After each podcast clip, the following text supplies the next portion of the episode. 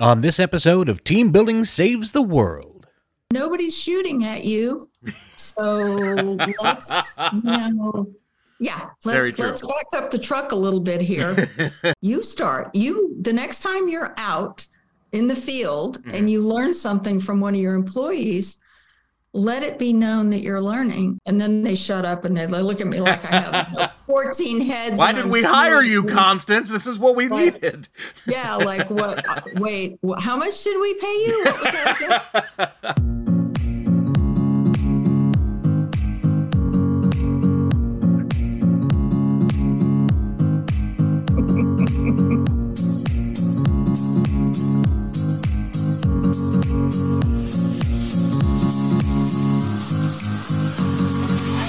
Hello, team. It's me, your old friend Rich Rinnensland, host of Team Building Saves the World, the show where I speak to thought leaders from around the world discussing variable strategies and tools to help you and your team build a better work environment.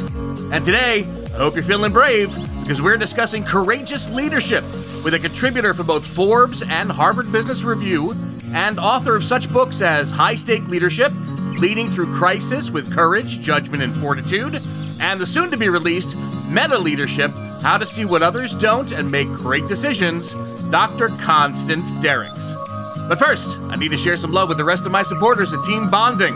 If your team is ready to experience teamwork through the power of play, then visit teambonding.com to learn more. Now, team, join me in welcoming my guest, the decision doctor herself, Constance Dierickx. Hello, Constance. Nice to see you, Rich. Nice to see you too. Thank you so much for coming on board. Let's jump right in quickly here. Um, then start out like I always do. Can you just tell my team out there a little bit about yourself and what it is that brought you into this kind of work? Sure. Uh, so way back when, when I was a youngster, um, I was a stockbroker oh. at Merrill Lynch, Pierce, Fenner and Smith, which is now part of Bank of America. Mm. Um, I just sounded like a commercial, didn't I? A little bit. That's okay. a little bit. A little bit. Hopefully, if they uh, want to give us some money towards the podcast, we will not yeah. say no. Well, yeah, get them to be a sponsor. Absolutely. So I was a stockbroker, and I uh, I really enjoyed my relationships with my clients a lot, but I was so perplexed about one thing that just haunted me and haunted me. Mm. And what perplexed me was how smart people who had been successful, who had accumulated a certain amount of wealth, could be so stupid about their money decisions. Okay. I was like, really? How? What? And I tried to get my colleagues to talk to me about this, and they were all kind of bored mm. by my questions, to tell you the truth. um, I got a reputation for being a little intellectual, which I didn't think was a bad thing. Right. But, you know, they weren't interested in these conversations. So I took refuge in a bookstore. Hmm. Now, I want to put a plug in.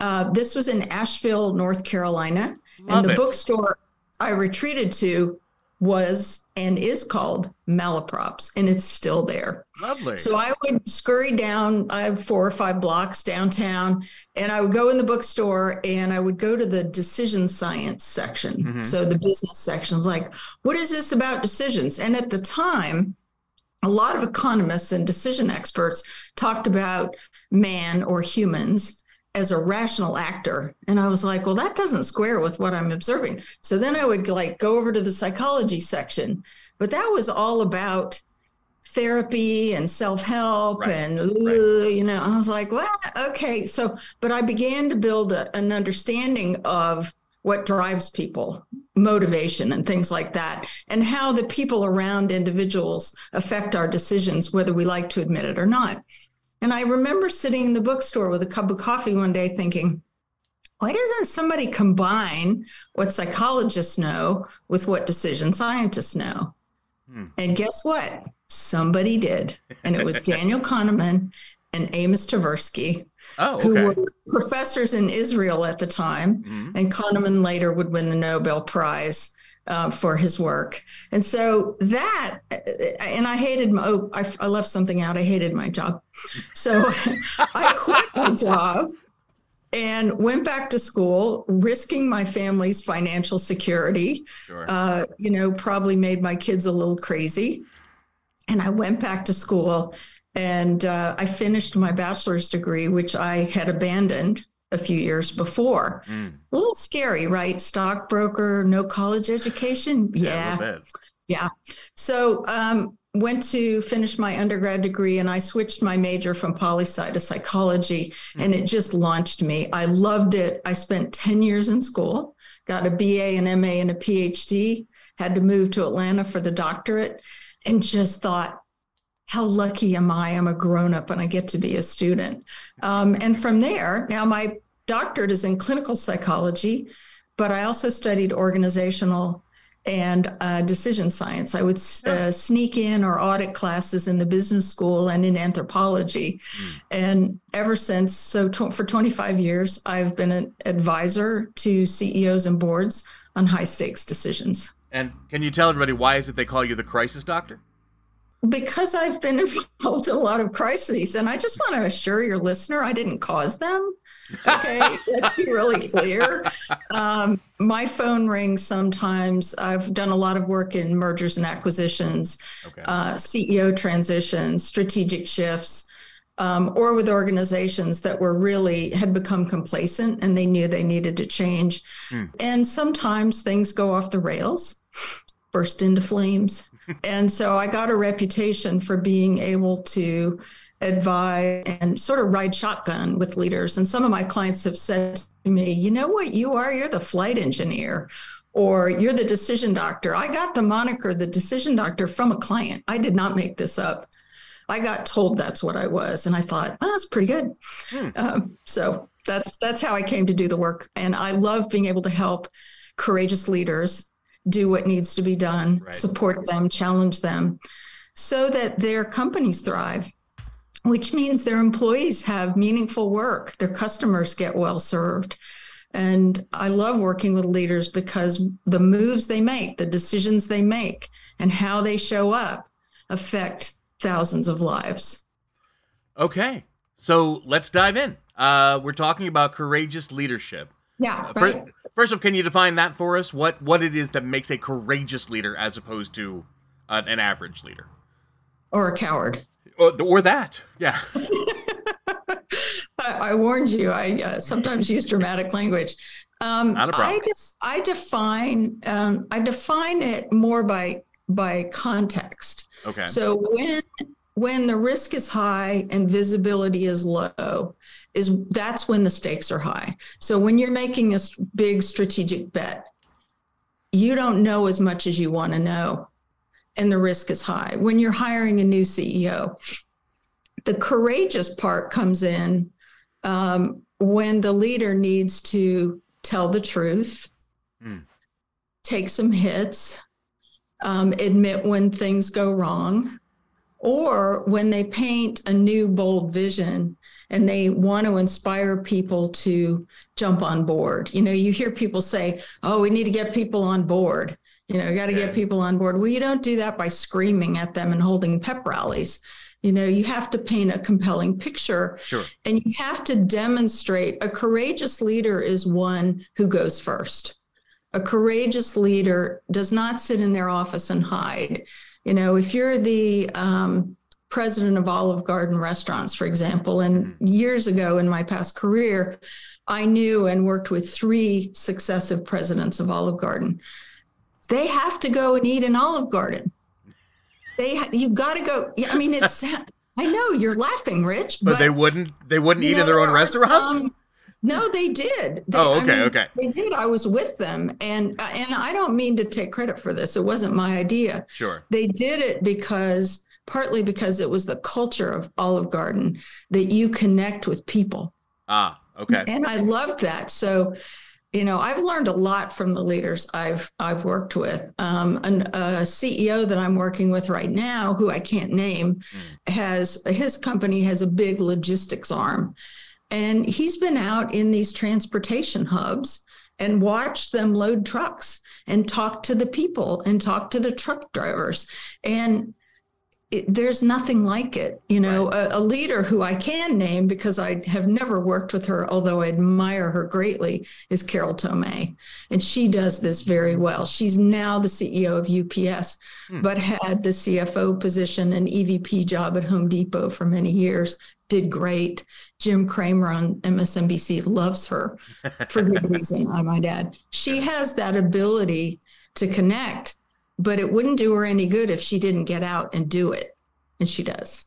Let's get into obviously you said honesty is one, being bold enough to take, you know, to lead in the chances that you're taking. What are some other yeah. aspects of a courageous leader? A courageous leader is someone that has the courage to show empathy. Oh, okay. Yeah. How so? That, in in yeah. what ways? Well, you know, I'll give you an example. Um, a few years ago, you may recall uh, the Home Depot had a data breach and yeah. their credit card and for the customers credit card information was you know stolen. Right. Um, at the time frank blake was the ceo this has been a few years ago. And frank immediately addressed their customers. Okay. And he said this happened.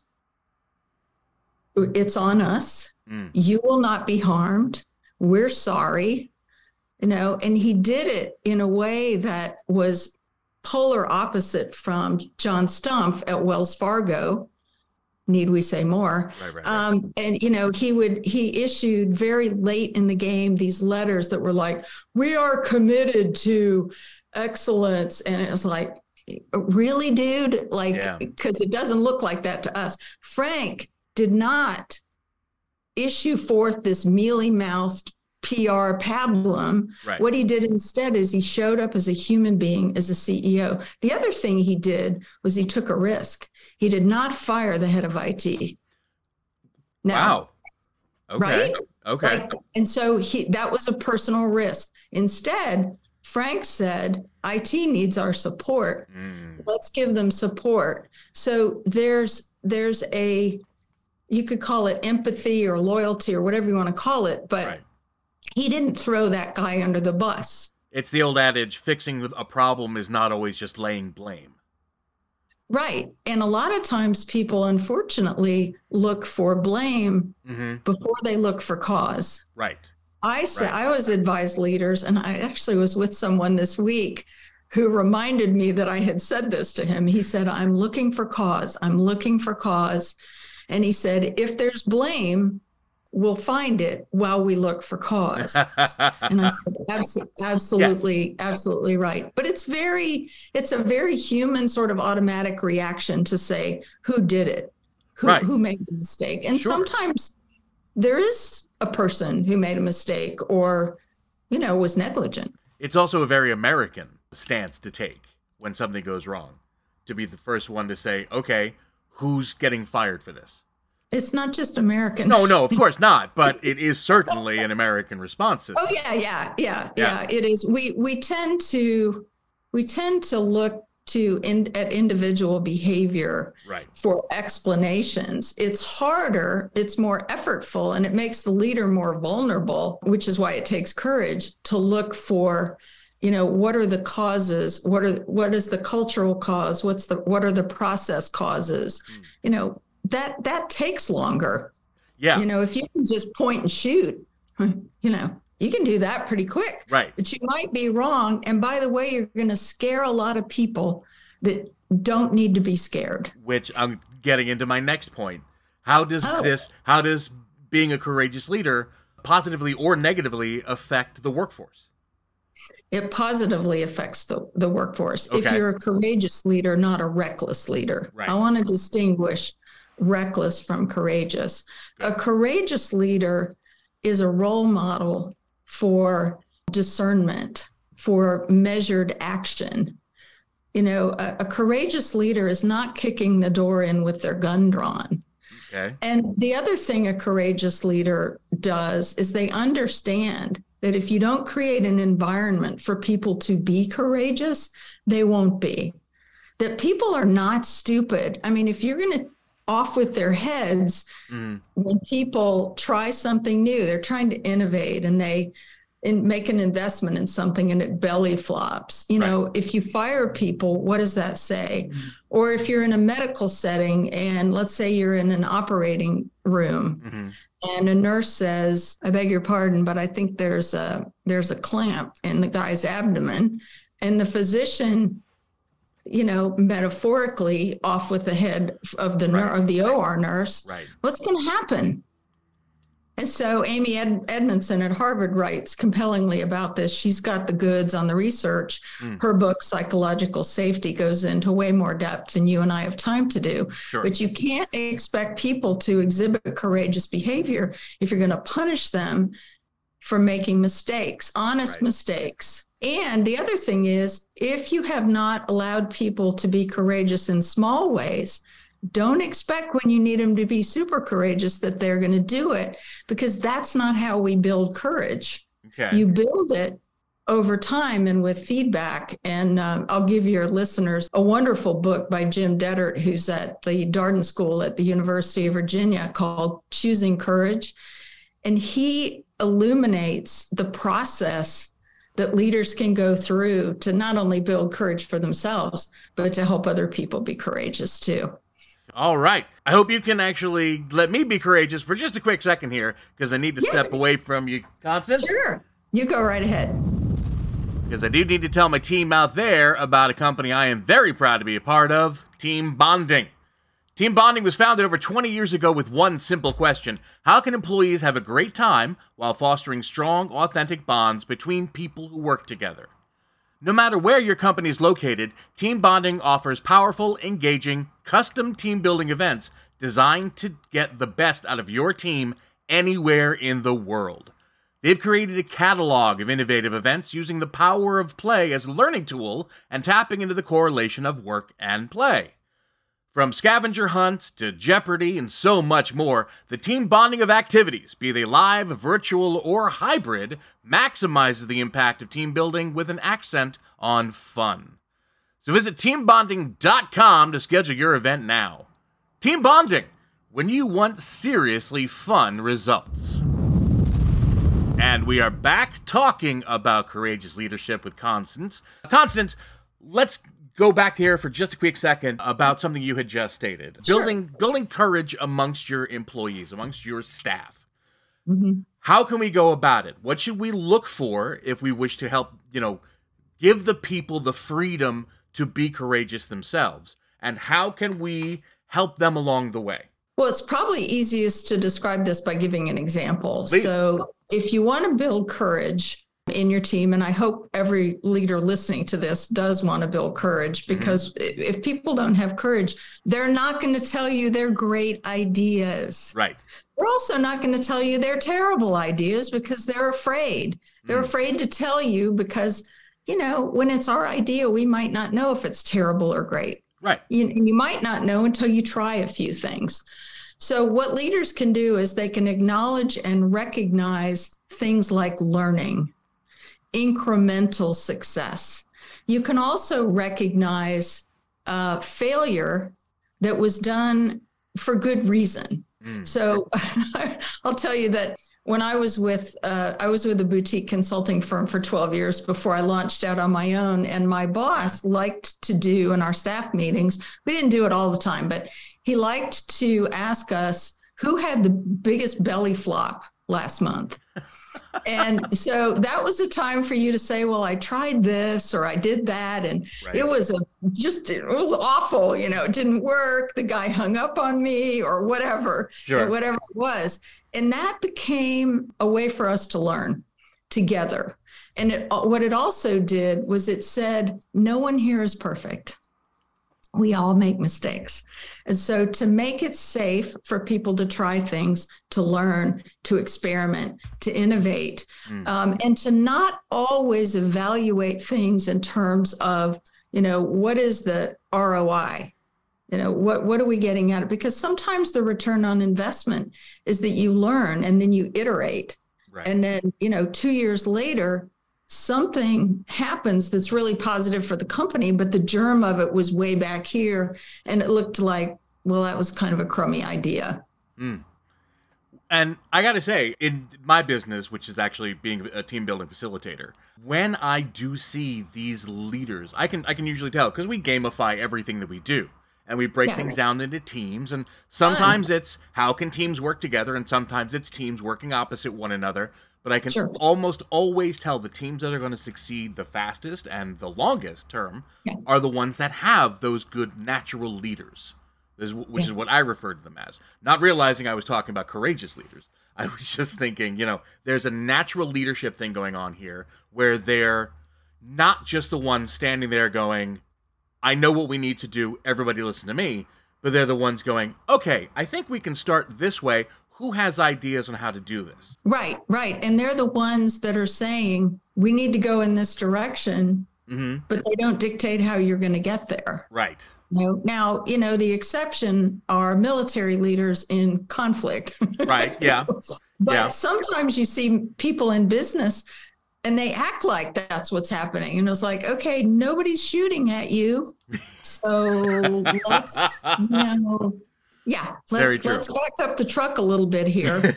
Uh, but it, it is more than inviting idea. It's inviting ideas, but it's also taking elements from different ideas, whether or not they end up in the final hmm in the final product. And I think it's also, I was meeting with this CEO yesterday and he was talking about recognition. And he said, I'm, I want to recognize people for meaningful things. And I said, recognize them for learning and recognize them for sharing what they've learned. And he Hmm. said, Oh, good. How do I start? And I said, You start. You start. You, the next time you're out in the field Mhm. and you learn something from one of your employees, let it be known that you're learning and invite that person to keep talking. In other words, it, it's what I call learn in public. Okay. It's not enough to learn. You got to tell people and show people that you're learning. That incorporates empathy, vulnerability, and a valuing of the learning process itself. Right. Right. Now, what about those people for whom taking a risk, uh, not reckless, but they can't be courageous either? They're they're just steady Freddies, as we used to call them. They're, they're the ones who are just going to they want to do their job and they want to do well at it. But Mhm. is there something that a courageous leader can do that will help to inspire those people to do more or to take the risk that they're afraid to step into? Um, yeah, I think you can start by not using the word risk. Okay. It's like don't, don't say to people, "I need you to take risks." Really? like everyone, raise your hand who wants to take a risk. Right. Like you haven't defined it yet. Hmm. Instead, if you talk to people, leaders can talk to people about, you know, what have you noticed about the way we work that you think is suboptimal? Good. Or- Yeah. Or have you had have you had an insight or an idea since we started Project XYZ, Acme, whatever, you know, Roadrunner? Um, what have you noticed? Tell me about that. What you're doing is you're inviting them to come out of their their shell of I do this, I do this, I do this, I do this. Right. It's this, now, this, if they don't take you up on it, then okay, they don't take you up on it. But if if your business requires everyone to be a learner and everyone to share what they're learning and everyone to step out of their rote work, Mm. you have to put that into your the culture of the company and you have to say we employ people who are willing to do this and if you're not willing to do this and you know when sometimes people say to me oh well i'm not a risk taker and i'm like okay raise your right hand and repeat after me hi my name is rich and i am risk averse oh no that's not genetically transmitted is it okay and I stole this from Marshall Goldsmith, by the way. He, I just messed up what he does, but he does it brilliantly. What he does is he gets people to understand that the way we talk about ourselves Mhm. is very influential. It becomes your identity. Right. You know, I'm not a risk taker. She's an entrepreneur. And people say that to me. They're like, "You, you're a risk taker," and I'm like, "I guess so," but I- I don't take every risk I think of. Mm.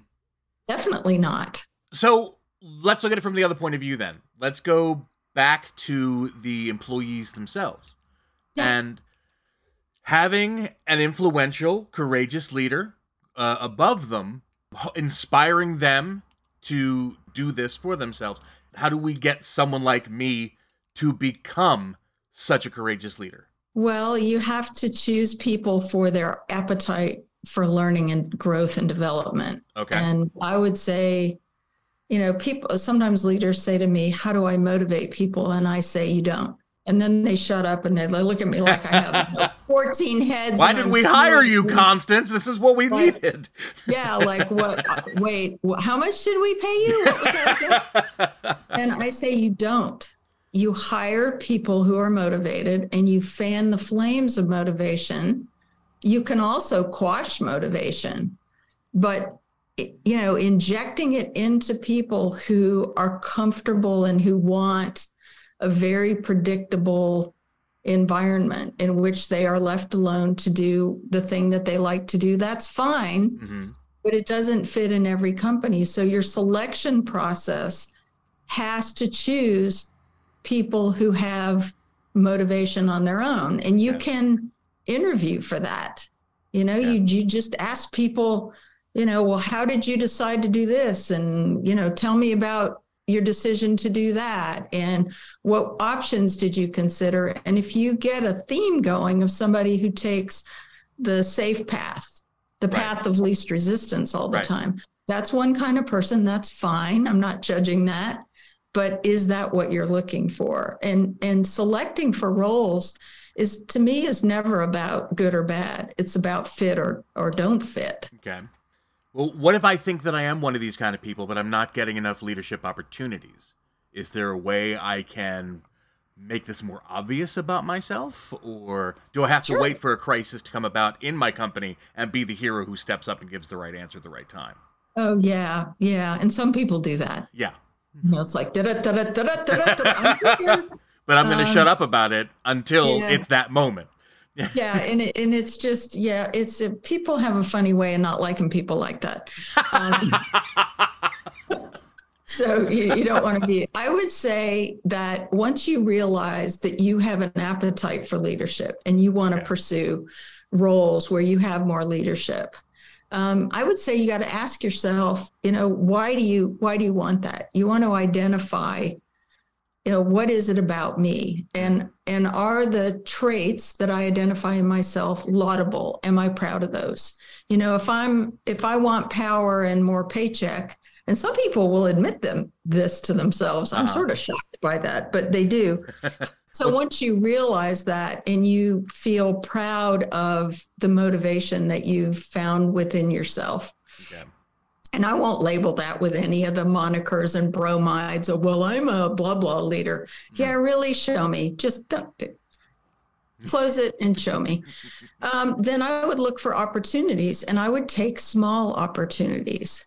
You Okay. know, Marshall Goldsmith, who's a very famous guy, started out by hanging around with Peter Drucker, you know, carrying his briefcase. I mean, literally doing what was needed so that he could be with this really great management thinker.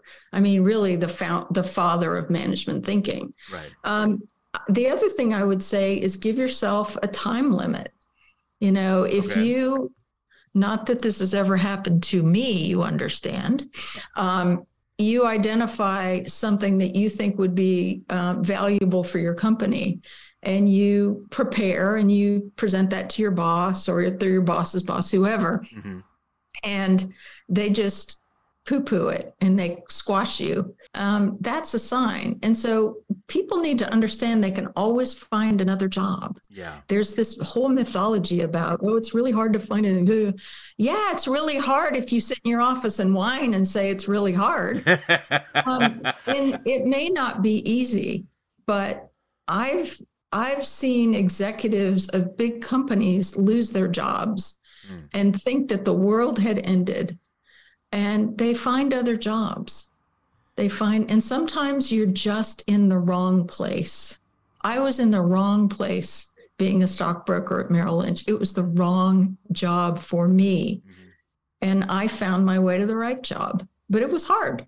It was hard. How does empathy work in those regards as well? Like when you're thinking about improving your own situation. Oh, to be empathetic with yourself? Exactly. Oh, Oh, yeah. Oh, boy. Yeah. Most of us are crummy at that. Yeah. When I left my job at Merrill Lynch, I was, pr- pretty unsettled um, by by the decision. You know, I literally was earning half our income. Sure. And I quit my job and went back to school where I was making nothing. Yep. and so my husband was supporting us. Um, and I found different faculty members. I found people who were farther along than me mm. that encouraged me in small ways. So I went back to school. My first term in school, I got a 4.0. Okay, that's a little like a pebble. Mm. Okay, this happened. So I'm capable. Right. At least in these courses, I'm capable, you know. And then I think so often when we have a big goal, we we keep our eye on the prize, which is good, but yeah. we forget to give ourselves credit for the little droplets, the small pebbles. Dorie Clark calls it raindrops. Mm. That in and of itself, in and of themselves, they don't fill your cup, but they're an indicator that you're doing the right things. Okay. Um, so you need to have a certain amount of emotional intelligence, not only about the situations that you're in, but about yourself as well. Is that what you're saying? Yeah, I think that um, the concept of emotional intelligence is one that people have all sorts of varying understanding right. about what that means. But the, um, you know, having read the original research um, on it, mm-hmm. to me, the most compelling aspect of emotional intelligence is um, is self regulation. Okay. So your question about empathy toward yourself is about emotional regulation. You know, it's stopping yourself from catastrophizing. Right. And saying, "Oh, I'm ne- I'm never I'm never going to do it." And we all have moments. My first day of graduate school, I sat in a room with very few people. These programs are they don't have a lot of people in them. Yeah. There's a few people.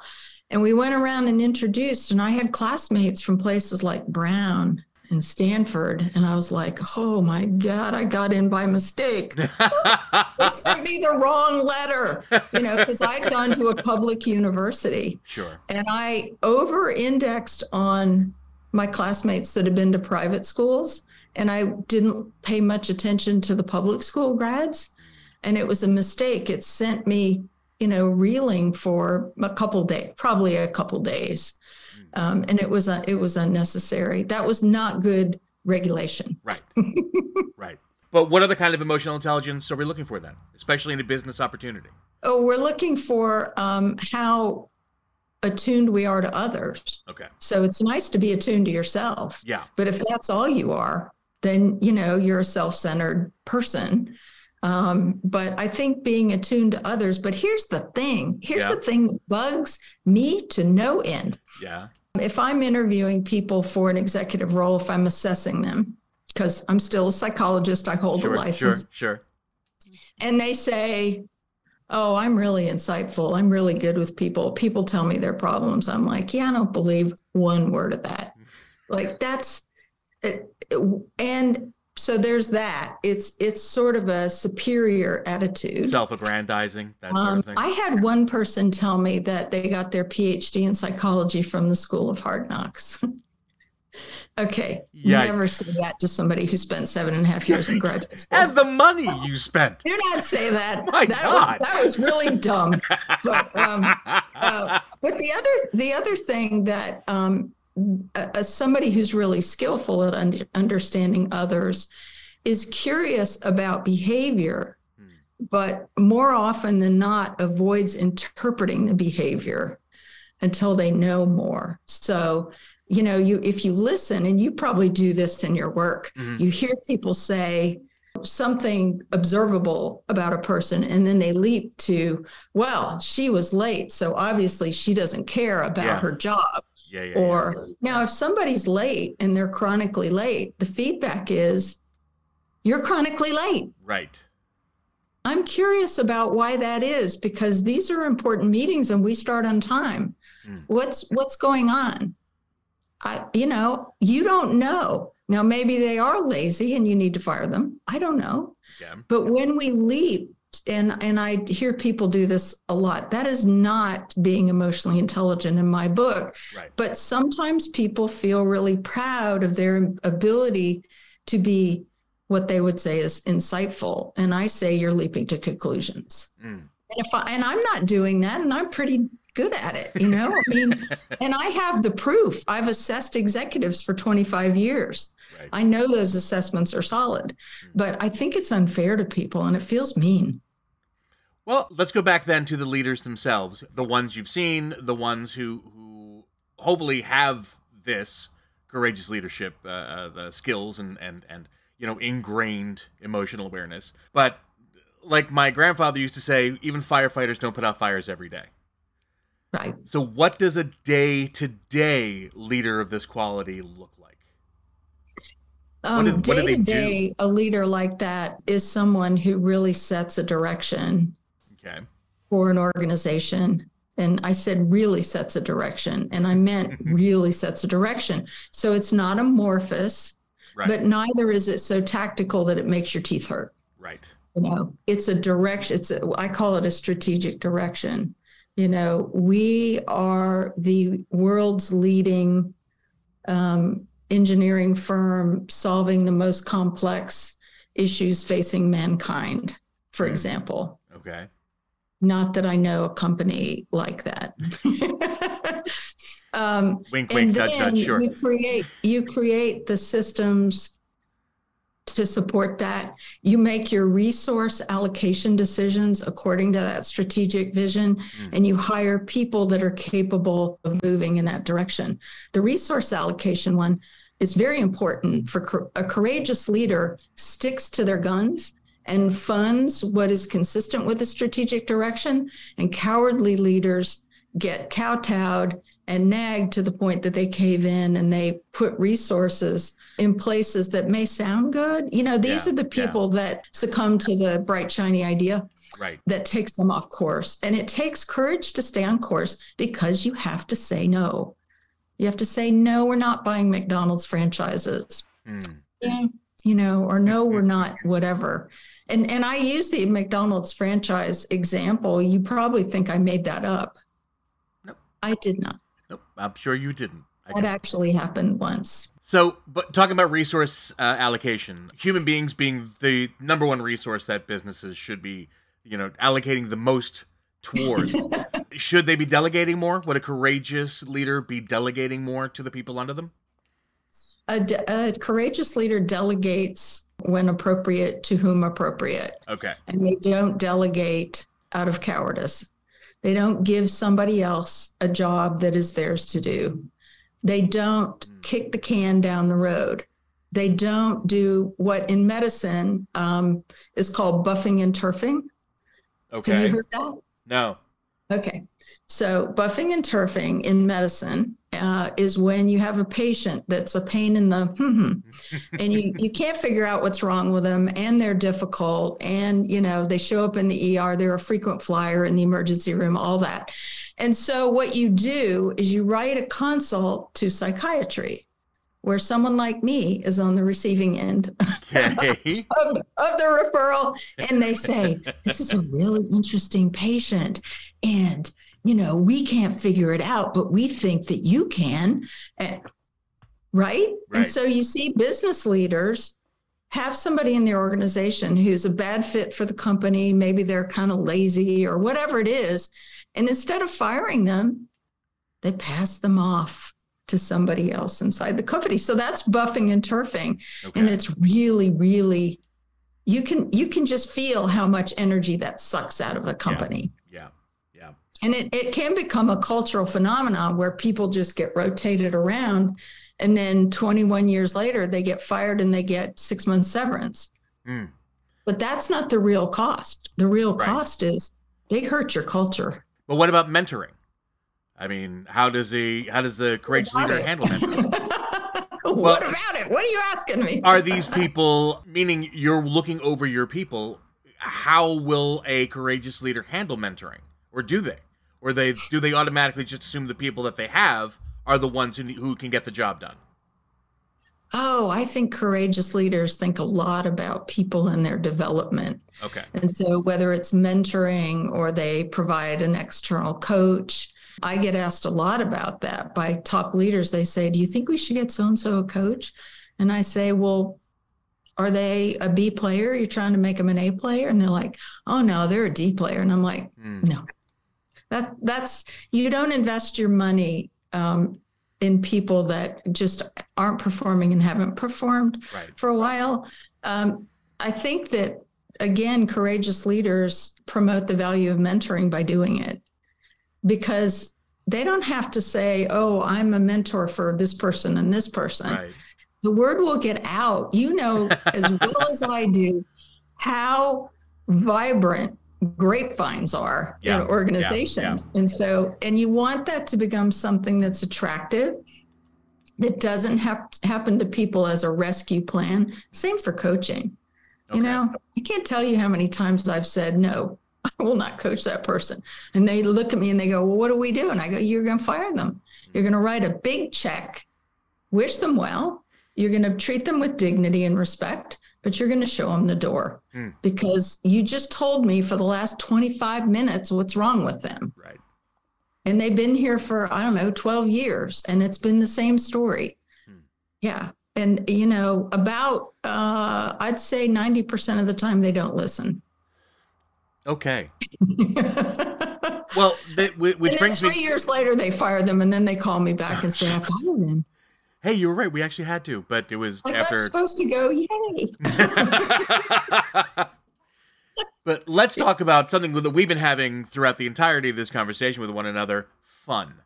We've been having a lot of fun we yeah. have but as especially as a team building facilitator, I got to tell you how many companies I have worked with where I get in there and the only thing that I'm hearing is how much fun they're having with me that they don't have every day. Yeah. And that kind of, as I've learned from so many other people I've spoken to in the now four years of this podcast, fun is making your day fun is enough to help keep people working hard for you every day. Mm-hmm. How can a courageous leader make their environment fun? Well, besides hiring know, me, I mean. yeah, but well, yeah, that's that's obvious. I know. Right. right. I sometimes say we'll say that to a leader. We're talking about something, and I lean over and I go, "I realize I'm stating the obvious, but this is something I could help you with." yeah. So fun, I think, is can be in two ways. Fun can yeah. be special occasions and they can be super fun. My husband's former company used to do an annual uh, party. We'd go to Six Flags over Georgia, mm. and uh, I would stay put while he rode the roller coaster, you know, and it was fun. You know, you ate kind of bad food and you went on the rides, and you know, the president of the company was there. That's one kind of fun. Yeah. The more enduring kind of fun is when doing the work is fun, is when people celebrate each other learning. When you celebrate, you have a feedback loop from customers or clients where everybody gets to hear, you know, we did this for this customer and this is the difference that it made. And it's like a collective, you know, yay. But it also comes down to each manager at every level. If you're managing people, you've got to be really intentional about helping them understand and feel proud mm-hmm. of their contribution to the bigger goal. And that takes work. The work of management is partly that. It's not just supervise, you know, I saw you leave early crap. Mm-hmm. It's, wow, we did this thing and you played this role, and here's how it affected the whole. Hmm. And that is fun. As a leader and a team person, when I'm leading a team, I've chaired the boards of four different not for profit organizations, and I'm now on a board of trustees at a university. Fabulous. Making sure the trustees know that their contribution matters lights them up. And these are smart, sophisticated people. You know, you can't swing your purse without hitting a PhD and an MBA and a whatever. and when you tell people you made a contribution that matters, here's how it mattered, here's how our students are better off, here's how the faculty's better off. Fabulous. Like it. Nothing oh. like it. That's fun. I, I think it's fun, and that might make me a big fat nerd, but I don't care. oh, Constance, thank you so much for coming on board today. Uh, this Oh, has you're been welcome. This has been a riot. I've really, really enjoyed talking to you about this. Uh, go on, my team out there, give a big round of applause for a giant nerd, Constance Dierickx. so, Constance, uh, before we get into the final phase of the show here, can we just is there a way that my team or a place my team can go to to learn more about you, especially your upcoming book? Oh yeah. Um, so my website is my name, and I'm so sorry it's so long and unfamiliar. Um, so I have a website, and it's constancedierickx.com. Um, I have a LinkedIn newsletter that publishes every two weeks, Oh. and I have on my website blog posts and newsletters that go back to 2011. Wow. I have videos on YouTube. And um, when my new book is out on April 18th, I'll be making some appearances. But for everyone who pre orders the book, and you can look on my website and get the email address. If you send me a copy of the receipt, you're going to be invited to a special live stream conversation between myself and a really cool person Say no more. Who I haven't figured out who it is yet. So I'm said say no more. It sounded like you had this great secret going.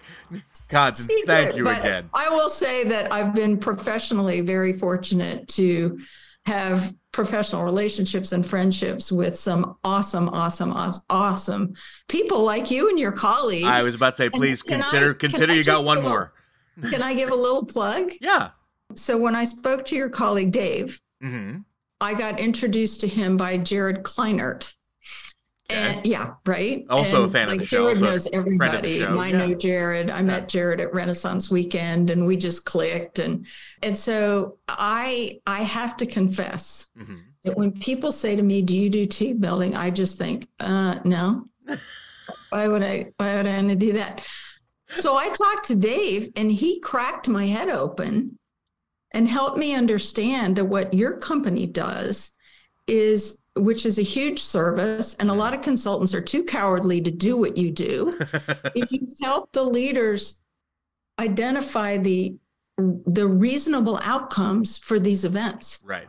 the problem with a lot of team building is the leader wants people to be aligned on the strategy Yeah. and they want to get them together for half a day in a room with flip charts and bore the hoo-hoo out of them Yeah, yeah, yeah. and and when Dave when he was talking to me about team bonding, it really it just lit me up. I have to say, and I wanted to say that. Uh, Um, And now he's gonna hear it. Feedback for your listeners. fantastic. Thank you so much. And he's going to love that because, again, unsolicited, and he's the number one fan of the show. So thank you again. You know he's going to hear that. Um, I, I hope you had as good a time being here as I had I, I've had a blast. Uh, the time has flown. What is it? Eight o'clock at night. I mean, well, I hope you continue to have a good time uh, because it's time for my speed round. no, no.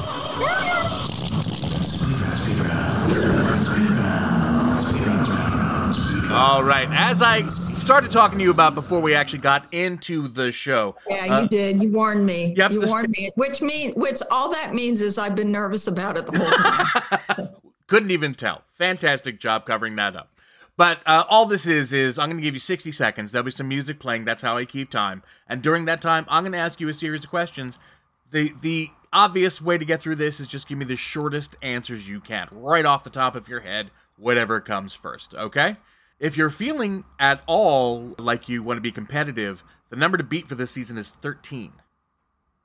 13, Seconds? 13 questions in Oh, 60 13 seconds. questions. Yeah. How many questions do you have? I have over 101 sitting right on my screen in front of me that I will Oh, just pick okay, from okay. randomly. I'm not that competitive. I'm not going to try to do 101, but Then let's delve a little bit deeper and learn more about you. 13 is a lot. So you have to you have to utter phrases in response. About, yeah. Or it can be a simple yes no. We'll see. It depends upon the question. Or pass.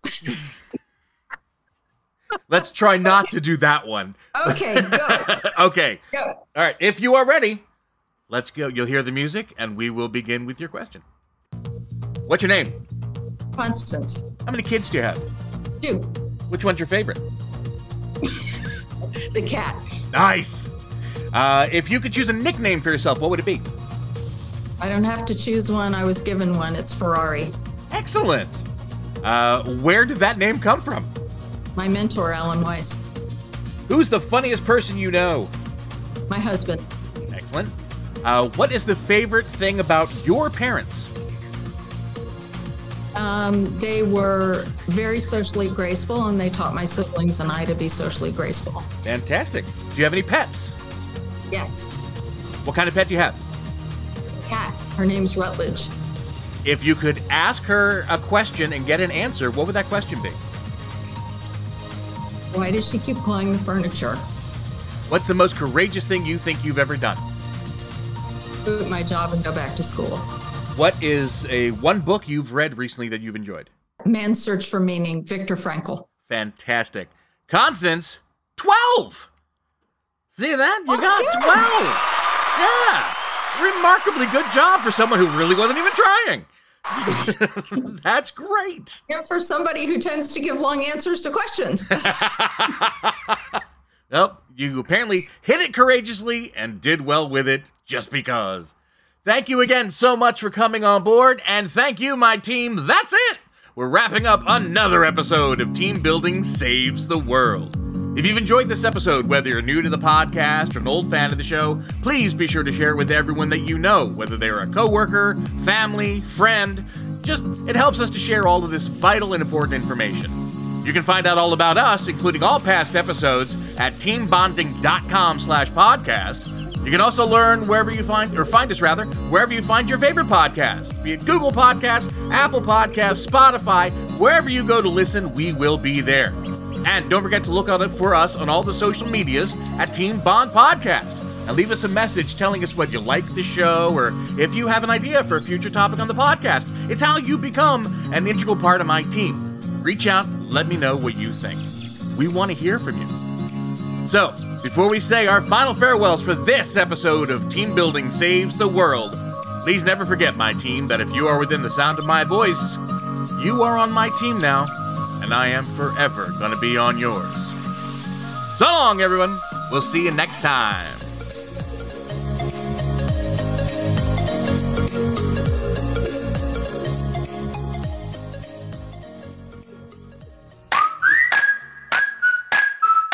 Said that you learn more about a person in an hour of play than in a year of conversation. So why not put your coworkers to play with the help of the team at Team Bonding? Team Bonding was founded over 20 years ago with one simple question. How can employees have a great time while fostering strong, authentic bonds between people who work together? Their catalog of innovative events includes scavenger hunts, Jeopardy, and much more. Each activity, whether live, virtual, or hybrid, maximizes the impact of team building with an accent on fun. Visit teambonding.com to schedule your event now. Team bonding when you want seriously fun results.